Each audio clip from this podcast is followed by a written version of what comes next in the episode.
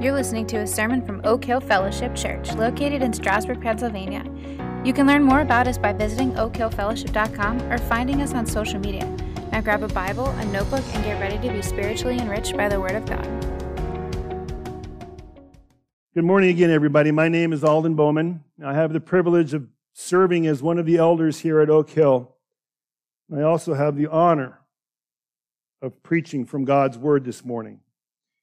We are in week five of the Back to the Basics sermon series this morning, and I will be speaking to you about the marks of true repentance as brought to life from 2 Corinthians, the seventh chapter, focusing on verses 10 through 13. So far in this sermon series, we have reviewed God's big plan of love, the law, love God, love others the gospel, saved by grace for good works.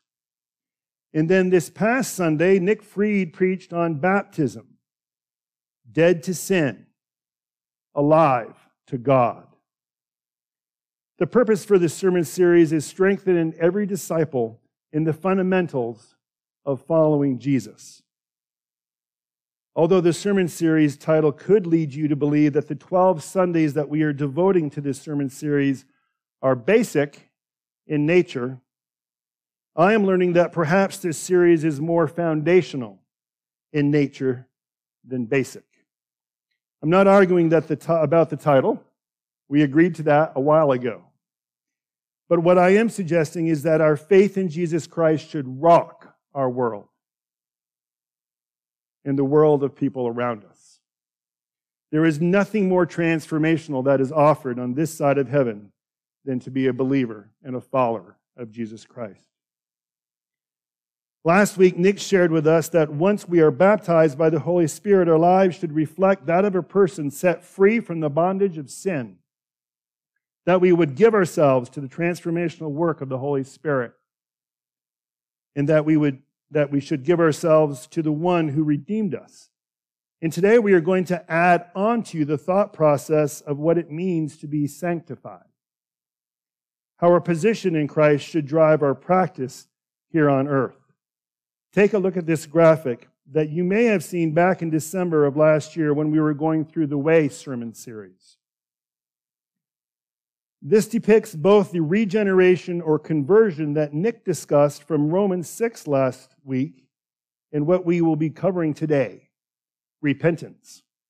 Or said another way, genuine belief we will be spending our time today on the area of the right side of the cross, where we are already justified by God, but, will be, but we are beginning to be sanctified by Him as well.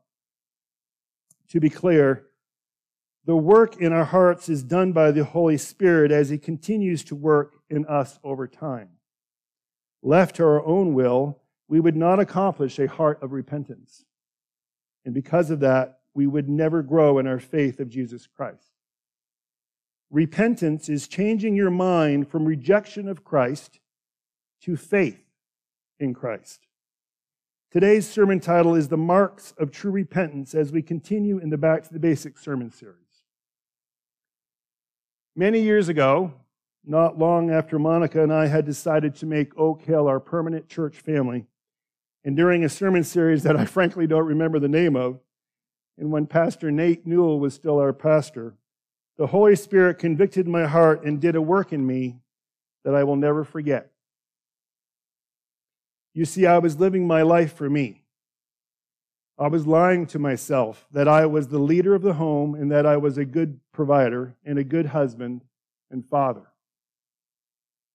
During that period of time in my life, I traveled a lot, and I mean a lot. I was on an airplane or living in a hotel room 75% of the time during a month. I was making an excellent wage, and I was blessed to be able to see many parts of this great country and meet some amazing people. That being said, Monica was basically a single parent. I would leave on Monday morning and come back Friday night. I would delude myself into thinking that this is just the way life was and that I was still a good father and husband. Now, mind you, I had become a believer in Jesus Christ in my early 30s and was baptized the day before I was married to Monica. It is important to me that you understand something. Looking back, I can see how I was baptized by the Holy Spirit as we went through pre marriage counseling, and I desired and even thirsted for Christ to be in our life and for God to be in our marriage. But I was no, by no means a mature Christian. Anyhow, back to my moment of conviction. You have to wonder sometime why God picks the times He picks to convict our hearts. I was sitting in my upgraded first class seat on a Delta Airlines flight from Sioux Falls, South Dakota, flying back to Minneapolis that I could take another flight to get back to Baltimore to get home on a Friday evening. And God squeezed my heart so hard, I couldn't stand it. I started crying and was convicted of how wrong I was to think that I was actually living out my biblical roles as a husband and father. I was lying to myself, and God had stripped away my pride and laid me bare before Him, and He revealed to me my sin.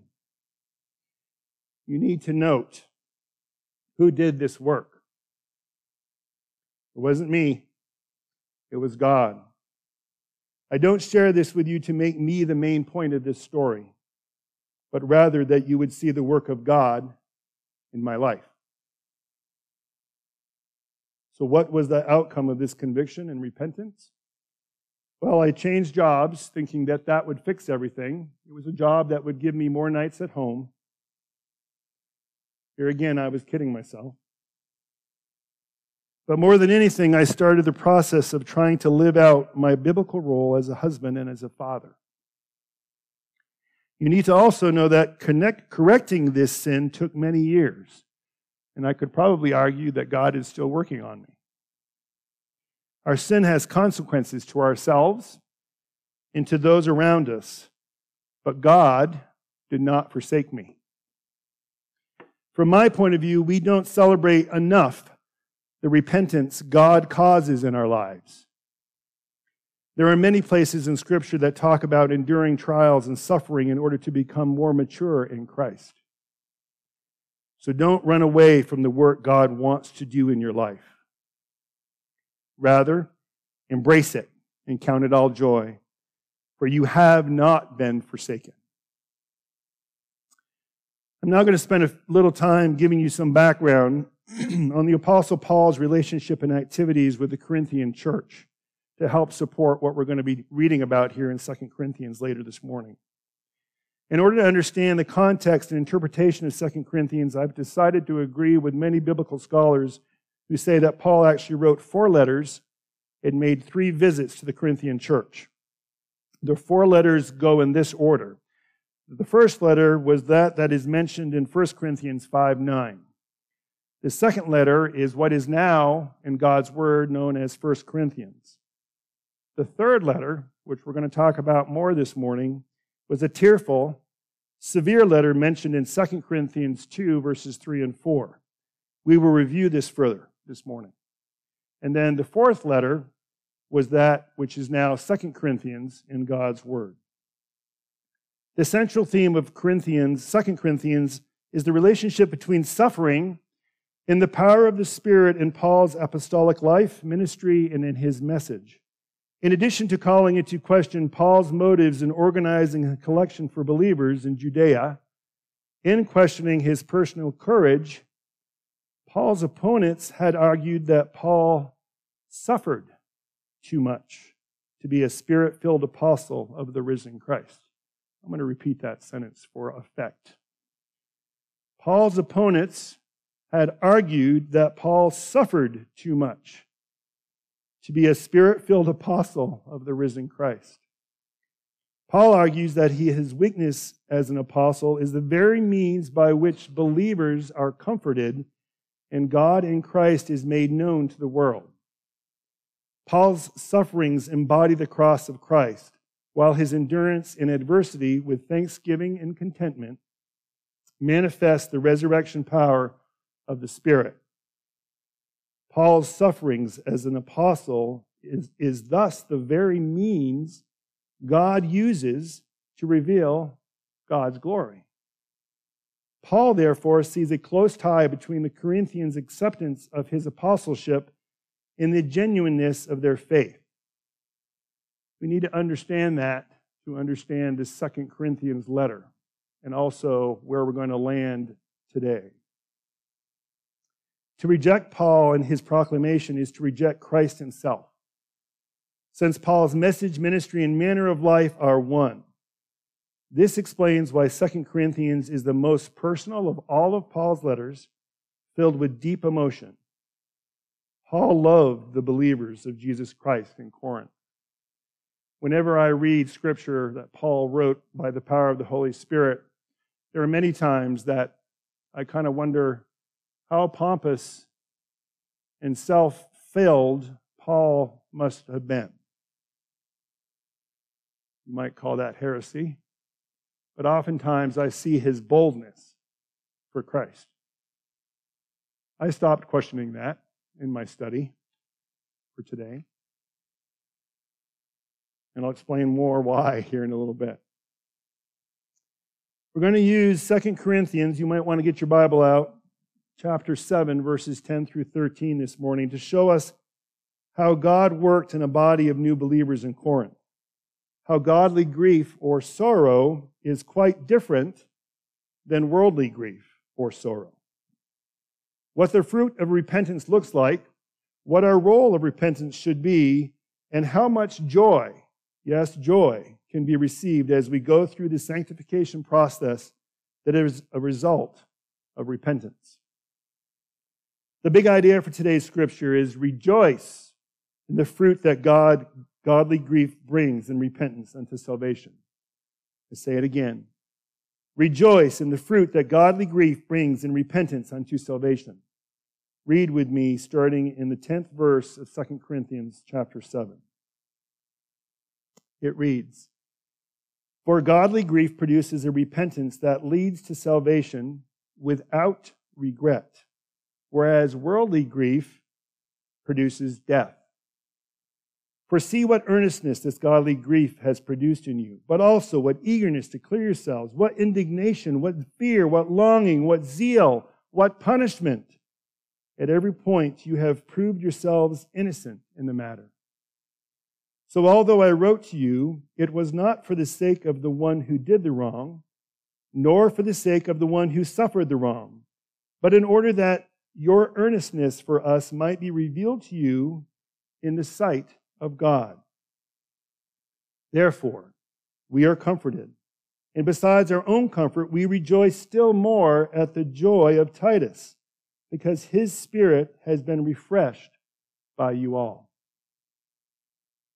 My first mark for today's scripture in the mark of repentance is the heart of repentance, godly grief. Paul contrasts in verse 10 two forms of grief godly grief with worldly grief. A natural question would be to ask so, why the contrast, Paul? What are you trying to tell us here? I suspect that Paul has experienced these two forms of grief understanding that he wasn't always a follower of Jesus Christ. And he's sharing this difference with us in order that we might know the difference. In short, God is involved in one, and he is not in the other. Worldly or godly grief produces repentance that leads to salvation without regret, and worldly grief produces death. Godly grief produces repentance unto salvation when the Holy Spirit produces a heart in us that loves Jesus more than the particular sin or sins in our lives. It causes us to thirst for Christ and not self. And we do not, and we do so without regret. Or stated differently, we do it willingly or happily because we are sick and tired of how we had been sinning. Whereas worldly grief produces a desire to cover up what the world has now seen in order that we might regain our position or standing in this world. Ultimately, our heart isn't changed by Christ in worldly grief. But rather we seek protection at all itself at all, at all costs. This slide depicts what worldly grief looks like in an unrepentant heart. Instead of growing deeper and deeper in our knowledge of God's holiness, we try to perform better by trying harder, by having flesh driven accountability, by trying to pay off our own sin with good, or by trying harder, or by writing our own virtue list. And instead of having a deeper knowledge of our sinfulness, we try to hide it, or dress up our sin, or justify it, or blame shift, or wallow in our sin. And then in verse 11, Paul shares what godly grief has produced in the Christian Corinthians when he says, For see what earnestness this godly grief has produced in you, but also what eagerness to clear yourselves, what indignation, what fear, what longing, what zeal, what punishment. At every point you have proved yourselves innocent in the matter. And so, the first mark of repentance is godly grief. And the second mark is the fruit of repentance heart change. Heart change. We see here how the Corinthian Christians responded to the actions of the Holy Spirit collectively and individually in their hearts. I'm going to focus first on how they responded, and then we'll deal with the matter that's mentioned on the end of verse 11 that Paul refers to. Paul states that the godly grief that the Corinthian Christians left, I mean, felt, caused earnestness in their actions. Earnestness here is describing as having a sincerity and intensity of purpose to make amends. Eagerness here is defined as having a sense of an impatient desire or interest in vindicating oneself. Indignation against Paul's opponent fear or alarm at their own passivity in its injurious effects. Remember, sin has consequences. And a longing and concern for Paul. Ultimately, the Corinthian Christians gain a desire or readiness to see justice done. Take a look at this graphic to see how godly grief looks different than worldly grief. And looking at this graph, you can see godly grief leads us to a deeper knowledge of God's holiness as well as a deeper knowledge of our sinfulness and her desperate need for Christ. Repentance refers to a deeply seated and thorough turning from self to Christ. It occurs when a radical turning to God takes place, an experience in which God is recognized as the most important fact to one's ex- existence. We become small, and God becomes increasingly more significant as depicted by the increasing size of the cross in this graphic. We need to rely on the work of the Spirit to change our hearts. Repentance is the outcome of loving Jesus more than we love the sin that's in our life. In order to further support this second mark, the fruit of repentance, heart change, I would like to share with you part of Psalm 51. Psalm 51 was authored by David and a result is a result of Nathan the prophet convicting him of his sins, both in his committing adultery with Bathsheba and in his arranging for murder of Bathsheba's husband, Uriah. Look with me on the screen at Psalm 51, verses 3 through 5. For I know my transgressions, and my sin is ever before me. Against you, you only have I sinned, and done what is evil in your sight, so that you may be justified in your words, and blameless in your judgment. Behold, I was brought forth in iniquity, and in sin did my mother conceive me. In this section of Psalm 51, we see David owning up to his sin that he only that he not only has hurt other people but he has sinned against a holy god and deserves as we all do judgment and he acknowledges that sin has been with him and he has conceived, uh, since he was conceived in his mother's womb. David isn't trying to hide from what he has done or make excuses for it. And some would say the sins that David committed are pretty significant sins.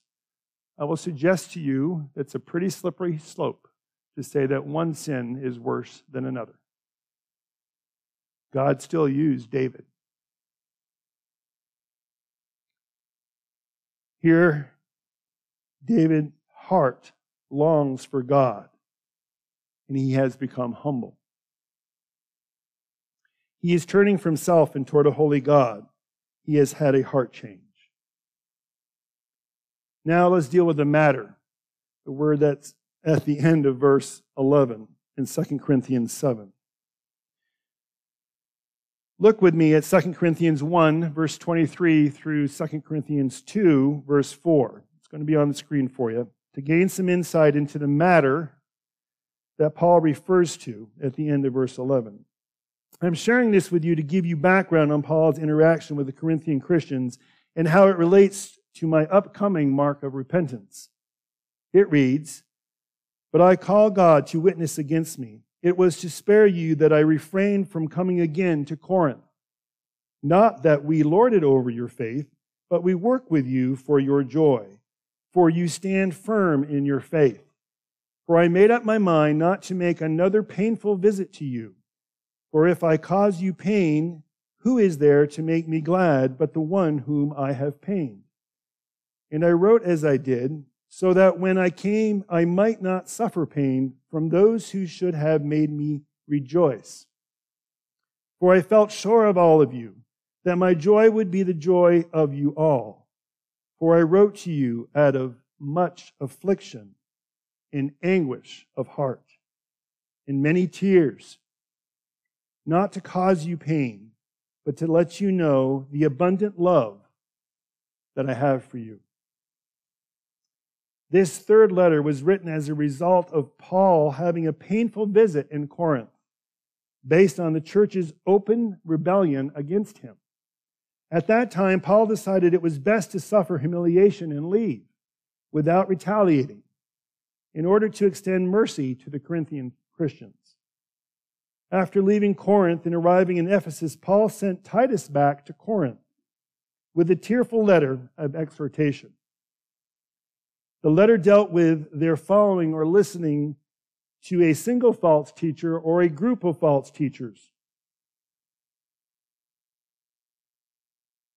Paul was concerned and he wrote a letter sharing his concern with the Corinthians. He did so with much affliction and with anguish of, in his heart. I'm sharing this with you not only to help you understand what matter Paul was referring to at the end of verse 11, but to set the stage for my third mark of repentance. Paul chose to write a letter, a letter of exhortation, because he was upset by what he saw the Corinthian Christians doing. They were following false teachers and not following Paul and Paul's teaching. So, our first mark of repentance is the heart of repentance, godly grief. Our second mark is the fruit of repentance, heart change. And now, our third mark of repentance is our role in repentance humility found in truth and love. As we continue on with verse 12, which reads So although I wrote to you, it was not for the sake of the one who did the wrong, nor for the sake of the one who suffered the wrong, but in order that your earnestness for us might be revealed to you in the sight of God. Paul's primary motive in writing this letter was for the benefit of the Corinthians. Most important in Paul's mind was their well being, which Paul realized was bound up with their acceptance of his message and of him as an apostle. We should not miss the second half of verse 12 that states, Your earnestness for us might be revealed to you in the sight of God. All of the Corinthians' actions are done before an all seeing God and before whom Paul also carries out his ministry. Paul loved the Corinthian Christians so much that he was willing to speak truth to them, even at the potential of hurting them or their feelings towards him. This was painful for Paul, and probably also painful for the Corinthians. But despite this, Paul wrote the letter anyhow. One side of the repentance coin is a believer's response that was caused by the Holy Spirit working in our hearts. But the other side of the repentance coin, as seen here, is how a believer in Jesus Christ is willing to speak truth and love to other believers, pointing them toward the need for repentance in their life. I've had the experience of being used by God to speak truth and love to another believer. And I have to tell you, it took me way too long to get the courage to have the conversation. I was afraid that I would hurt the person I was speaking to, and I didn't want to damage our relationship.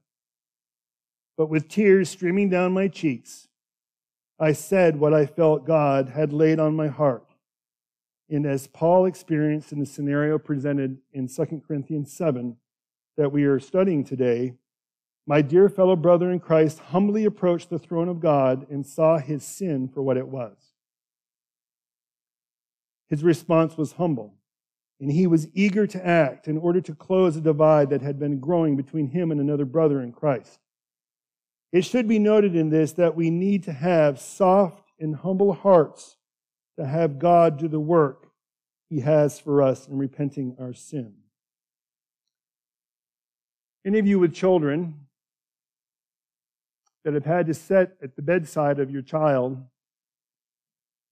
see sin for what it is and cry with them of how much it hurts to tell them the truth and to help them see the true nature of sin in our life.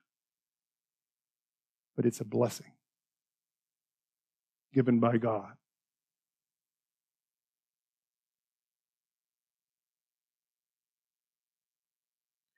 Matthew 18, 15 says, If your brother sins against you, go and tell him his fault. Between you and him alone.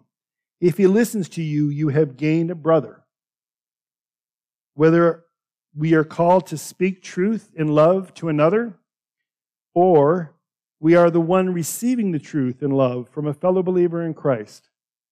God wants to do his work in us so that we can cling to Jesus Christ and not to our sin. I may be wrong, but I believe many in our part of Lancaster County have a hard time speaking truth in love.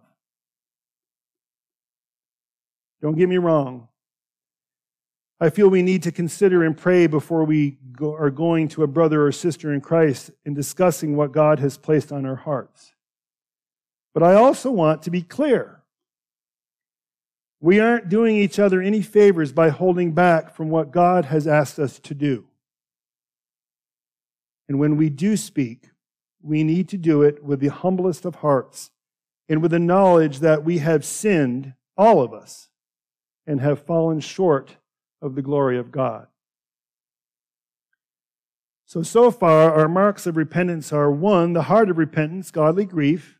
Second, the fruit of repentance, heart change. Third, our role in repentance, humility found in truth. And then our final mark for today is the joy of repentance, unity in Christ.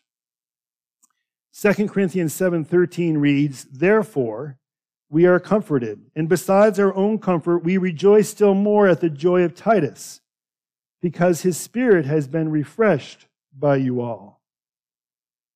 So hang with me on this one. Let's get this right. God compels Paul to write a letter to the Corinthian Christians in order for them to see how they are guilty of accepting or working with a false teacher that has opposed Paul's correct teaching on the gospel. They respond by wanting to have nothing to do with this false teacher and act to correct the scenario. Then Titus and Paul are comforted and filled with joy, and their spirits are refreshed. God has received much glory and honor, and only with the Holy Spirit constantly pointing Paul and the Corinthian Christians to Christ does this somehow work out for the good of everyone involved. This world that we live in would have us believe that this can't work. What the world doesn't know is that with God, all things are possible. With the Holy Spirit in us, constantly pointing us to Christ, His work can and will be done in us, and we will be made mature in Christ as we are sanctified over time through repentance unto salvation. Galatians 6 1 says, Brothers, if anyone is caught in any transgression, you are spirit who are you who are spiritual should restore him in a spirit of gentleness. Keep watching on yourself. Keep watch on yourself, lest you too be tempted. I implore you to seek to grow in maturity in Christ. Allow the work of repentance to sanctify you and grow you into the maturing Christian God wants you to be. Repentance is not a work we do to earn salvation. No one can repent and come to God unless God pulls that person to himself. Repentance is something God gives. It is only possible because His grace. No one can repent unless God grants repentance. All of salvation, including repentance and faith, is a result of God drawing us, opening our eyes, and changing our hearts. God's long suffering leads us to repentance, as does his kindness and his grace. I'm going to share with you Revelations 3:19, which a good friend and brother in Christ shared with me this week. It reads, "Those whom I love, I reprove and discipline. So be zealous and repent." Pray with me. Heavenly Father, I ask that you give us humble boldness for you that you would soften our hearts in order that we may receive the work of the Holy Spirit in our lives. May you convict us of what we need convicting of. May you use our fellow brothers and sisters in Christ to speak into our lives and be used by you for your glory and your good. Lord, help us to see our sin for what it is and help us to see how badly and desperately, Lord, we need you in our lives. In Jesus' name I pray. Amen. Thank you for listening to Oak Hill Fellowship Church. Stay connected with us by finding us on social media or by joining us Sunday mornings at 9 a.m. Until then, remember that you are loved.